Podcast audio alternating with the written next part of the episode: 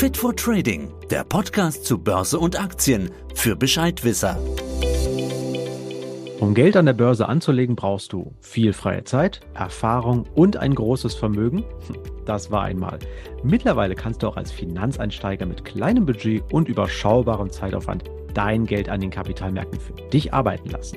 Wie das genau funktioniert, warum dir ETFs und Fonds dabei helfen können warum der Faktor Zeit so wichtig ist, das klären wir in unserem heutigen Fit for Trading Podcast. Ja, das mache ich wieder zusammen mit meinem Interviewgast. Hallo Leon, herzlich willkommen bei unserem neuen Podcast. Na, hallo Falco, vielen Dank für die Einladung. Ja, und mein Name ist Falco Block. Ich bin Sales-Stratege bei der DZ Bank in Frankfurt. Ja, Leon, einige unserer Zuhörer kennen dich vielleicht noch aus unserer ersten Podcast-Folge von diesem Jahr zum Thema Finanzstart 2023. Andere, die neu dabei sind, vielleicht noch nicht. Kannst du dich noch einmal kurz uns vorstellen? Selbstverständlich. Mein großes Ziel ist, die finanzielle Bildung in Deutschland zu verbessern. Und das tue ich auf zwei Arten. Zum einen tatsächlich ganz oldschool und klassisch als Berater bei einer Volksbank, das heißt im direkten Kundenkontakt. Auf der anderen Seite habe ich auch mit meiner lieben Kollegin der Julie einen Finanzkanal gegründet auf TikTok, YouTube, Instagram und Co. mit dem tollen Namen Finanzen einfach verstehen. Dort machen wir kurze und lange Videos zu Finanzthemen, um hier nochmal ein paar Infos zu vermitteln. Klasse, das klingt sehr spannend. Übrigens für euch, liebe Zuhörer, die Kanäle von Leon, die haben wir euch auch in den Show Notes verlinkt, also schaut auch gerne mal rein. Ja, Leon, in unserer letzten Podcast-Folge, da haben wir uns über die junge Generation der Berufseinsteiger unterhalten, die uns vielleicht jetzt auch zuhören. Und du hattest ausgeführt, wie wichtig es für das Thema Finanzplanung ist, sich zunächst einmal Gedanken über seine Ziele und Wünsche zu machen. Und aus deinen täglichen Beratungsgesprächen mit deinen Kundinnen und Kunden hast du ja berichtet, wie groß die Beispiele sind für Traumurlaub, neues Auto, eigenes Haus oder auch der Ruhestand mit 50, was dort genannt wird.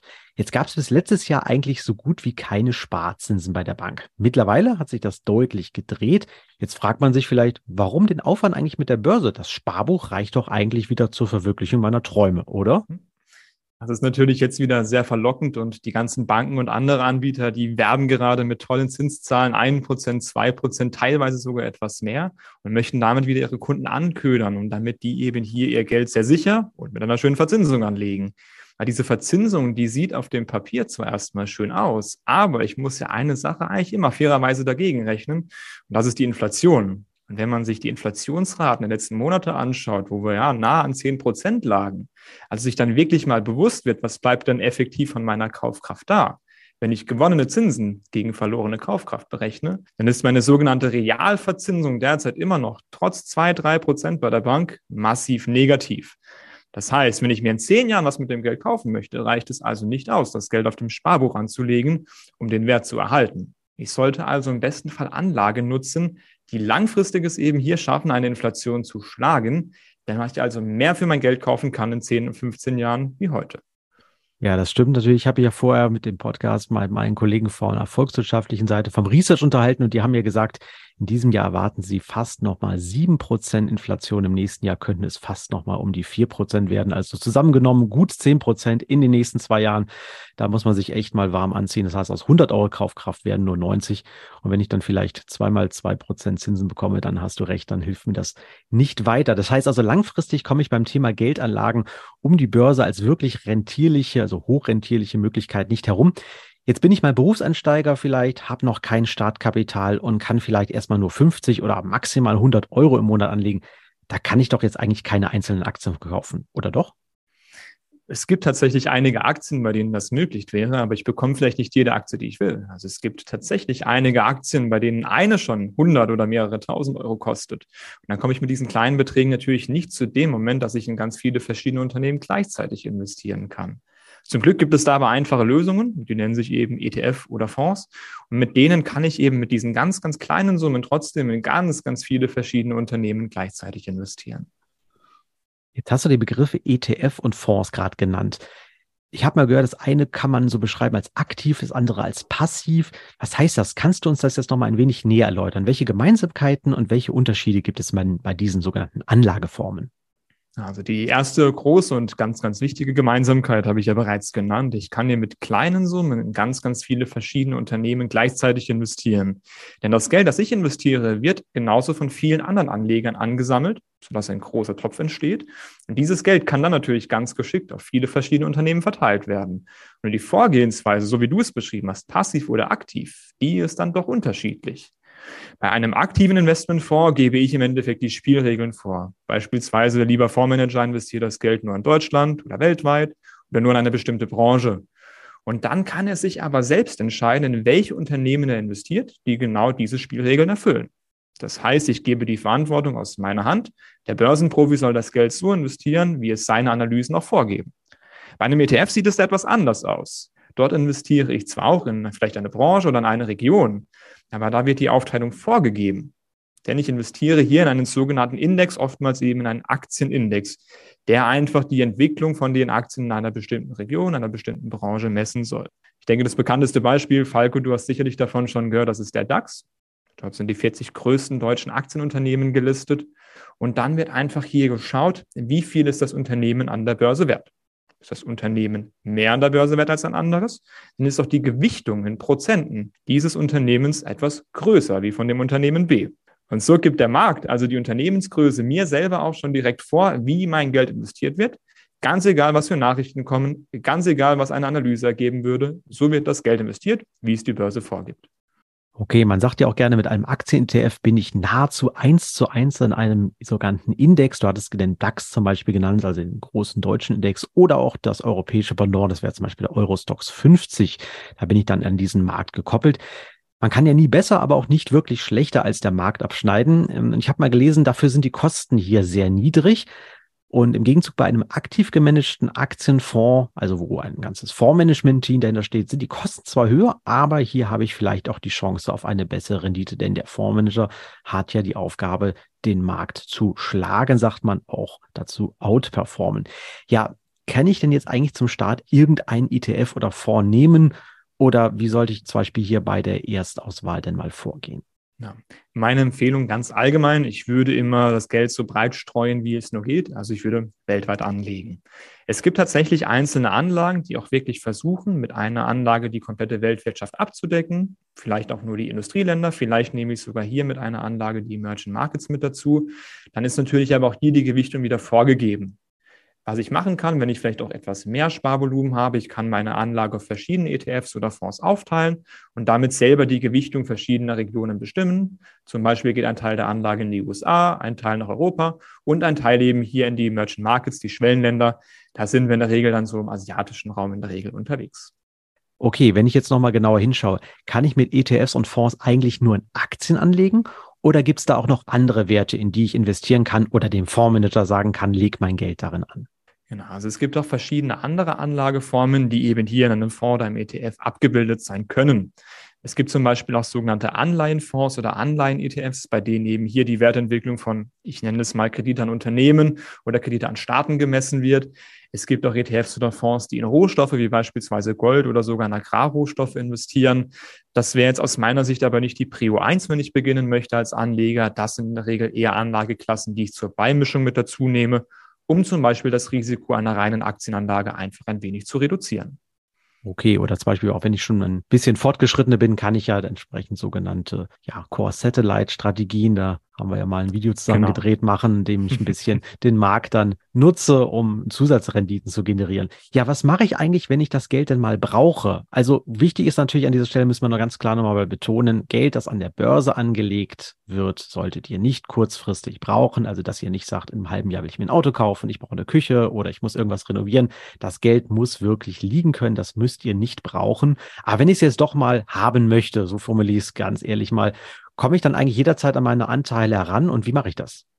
Ja, das kommt tatsächlich darauf an, was du gekauft hast. Ein ETF, den kannst du in der Regel tagtäglich über die Börse handeln. Das heißt, sowohl kaufen als auch verkaufen. Das heißt, du kannst das Geld, was du investiert hast, auch wieder auf dein Konto zurückholen. Nur, das ist ganz, ganz wichtig und deswegen ist der Faktor Zeit auch so relevant, natürlich nur zum tagesaktuellen Börsenkurs. Das heißt, wenn ich die Anlage gestern gekauft habe, sie morgen wieder verkaufe und vielleicht fünf Prozent in diesen zwei Tagen an Kursverlusten dastehen, dann kriege ich auch fünf Prozent weniger Geld auf mein Konto.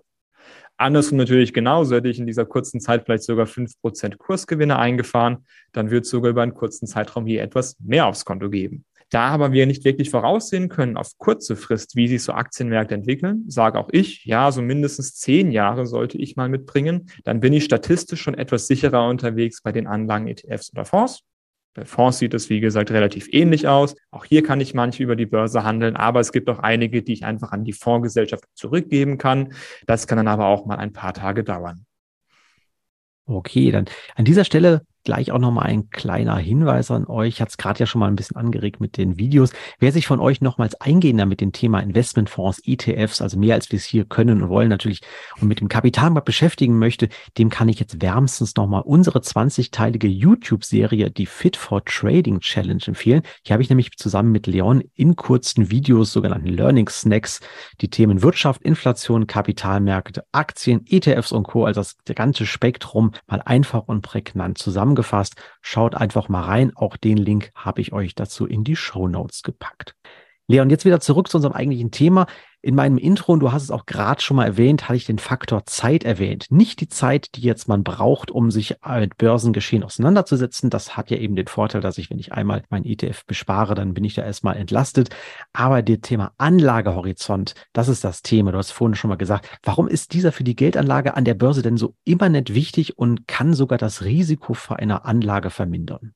Absolut. Äh, diese Trennung ist entscheidend. Also diese Anlagen machen es ja so einfach, eben auch ohne viel Zeitaufwand zu investieren. Aber ich sollte trotzdem eben, wie du es gesagt hast, genug Zeit mitbringen, um das Geld an der Börse investiert zu lassen. Da reicht uns ein Blick auf die Statistik. Also wenn wir wirklich mal 50 Jahre oder sogar noch länger nach hinten in den Rückspiegel schauen, dann können wir einfach mal abzeichnen, wie sahen denn so die Renditen in der Vergangenheit aus? Also wie viel Gewinn oder Verlust habe ich gemacht? Und das Spannende ist, dass irgendwo zwischen 10 und 15 Jahren der Zeitpunkt kommt, an dem ein Anleger an der Börse eben bei einer breit gestreuten Anlage noch nie eine negative Rendite hatte. Das heißt, selbst trotz aller Krisen, die wir noch so kennen und miterlebt haben, habe ich ein Plus gemacht. Dementsprechend nähern sich langfristig die Renditen am Aktienmarkt dann doch irgendwo ihren 6, 7, 8 Prozent. Das waren zumindest die Renditen der Vergangenheit. Und die erreiche ich dann eben auch im Schnitt sehr viel genauer, wenn ich sehr, sehr lange das Geld investiere. Ich kann mir aber auch noch einen positiven Effekt einholen, wenn ich das Geld eben hier nicht einmalig investiere, sondern auch einen sogenannten Sparplan nutze. Also hier mit 50, 100 Euro im Monat loslege zu investieren. Denn wir wissen, wie gesagt, nicht kurzfristig, wie sich Aktienmärkte entwickeln. Wenn die Kurse mal fallen würden, dann würde ich ja sehr, sehr viele Anteile an diesen Fonds oder ETFs bekommen für das Geld, das ich investiere. Also wenn was im Sale ist, schlage ich zu, das ist menschlich. Wenn die Kurse jetzt mal nach oben weglaufen, dann halte ich mich bewusst zurück. Ich kaufe also weniger ein, da ich ja nur denselben Betrag investiere. Und somit kann ich auch in Phasen, die mal von Krisen geprägt sind, meinen Einstiegskurs, also das, was ich im Durchschnitt bezahlt habe für die Anlage, ein wenig nach unten drücken, ein wenig glätten, doch somit das Risiko reduzieren. Ja, ich glaube, das ist ein ganz wichtiger psychologischer Faktor, weil ich kenne es ja von mir selbst auch, wenn man zum Beispiel Geld anzulegen hat, dass man selbst aktiv investiert, dann denkt man immer, ist jetzt der richtige Zeitpunkt geschehen, dann sitzt man das vielleicht nochmal aus, wartet. Und ich glaube, das ist vielen passiert. In den letzten Wochen sind die Aktienkurse ja so nach oben explodiert, da gucken viele, auch Profis, einfach nur hinterher und bin ganz überrascht, wie schnell der Markt dann hier 1000 Punkte und mehr gut gemacht hat, obwohl ja eigentlich sich an der grundlegenden Börsensituation gar nicht so viel verändert hat. Also da sind dann im Endeffekt regelmäßige Sparpläne eine richtig gute Idee. Man sagt ja auch, das Geld ist zu Anfang des Monats vom Konto weg und dann habe ich gar keine Möglichkeit mehr zu überlegen, hm, investiere ich jetzt oder nicht. Ist richtig, ne? Absolut. Ne? so automatisiere ich für mich auch einfach irgendwo das Sparen, den Vermögensaufbau. Und wenn wir ehrlich sind, in 10, 15 Jahren freuen wir uns, glaube ich, alle darüber, wenn da etwas Geld auf der Seite liegt. Das stimmt. Jetzt gehen wir zum Schluss nochmal in die Praxis. Was muss ich denn jetzt eigentlich genau machen, wenn ich sage, okay, ETFs oder Fonds, also aktiv oder passiv, kann ja auch gemischt sein, da möchte ich investieren. Wie wäre jetzt die richtige Vorgehensweise? Ja, also da es sich bei beiden Anlageformen um sogenannte Wertpapiere handelt, brauche ich ein sogenanntes Depot, das heißt im Endeffekt irgendwo einen Ort, bei einer Bank in der Regel, bei einem Broker, wo diese Wertpapiere verwahrt werden können, wo ich eben meinen Sparplan ausführen kann oder auch einmalig eben solche Anlagen kaufen oder verkaufen kann. Und so ein Depot, das kann ich tatsächlich in der Regel auch bei meiner Hausbank eröffnen. Gerade für junge Kunden gibt es das beispielsweise kostenfrei, auch mit kostenfreien Sparplänen bei den Volks- und Raiffeisenbanken. Aber auch hier gibt es ganz, ganz viele Möglichkeiten. Wenn dieses Depot da ist, dann kann ich einen Sparplan aktivieren und dann wird ganz automatisch, ohne dass ich jeden Monat aktiv werden muss, ein Betrag X von meinem Konto in die ausgewählte Anlage investiert. Leon, Dann sage ich vielen Dank für den tollen Überblick, das Gespräch und die vielen Informationen. Vielen Dank, Falco, für die Einladung.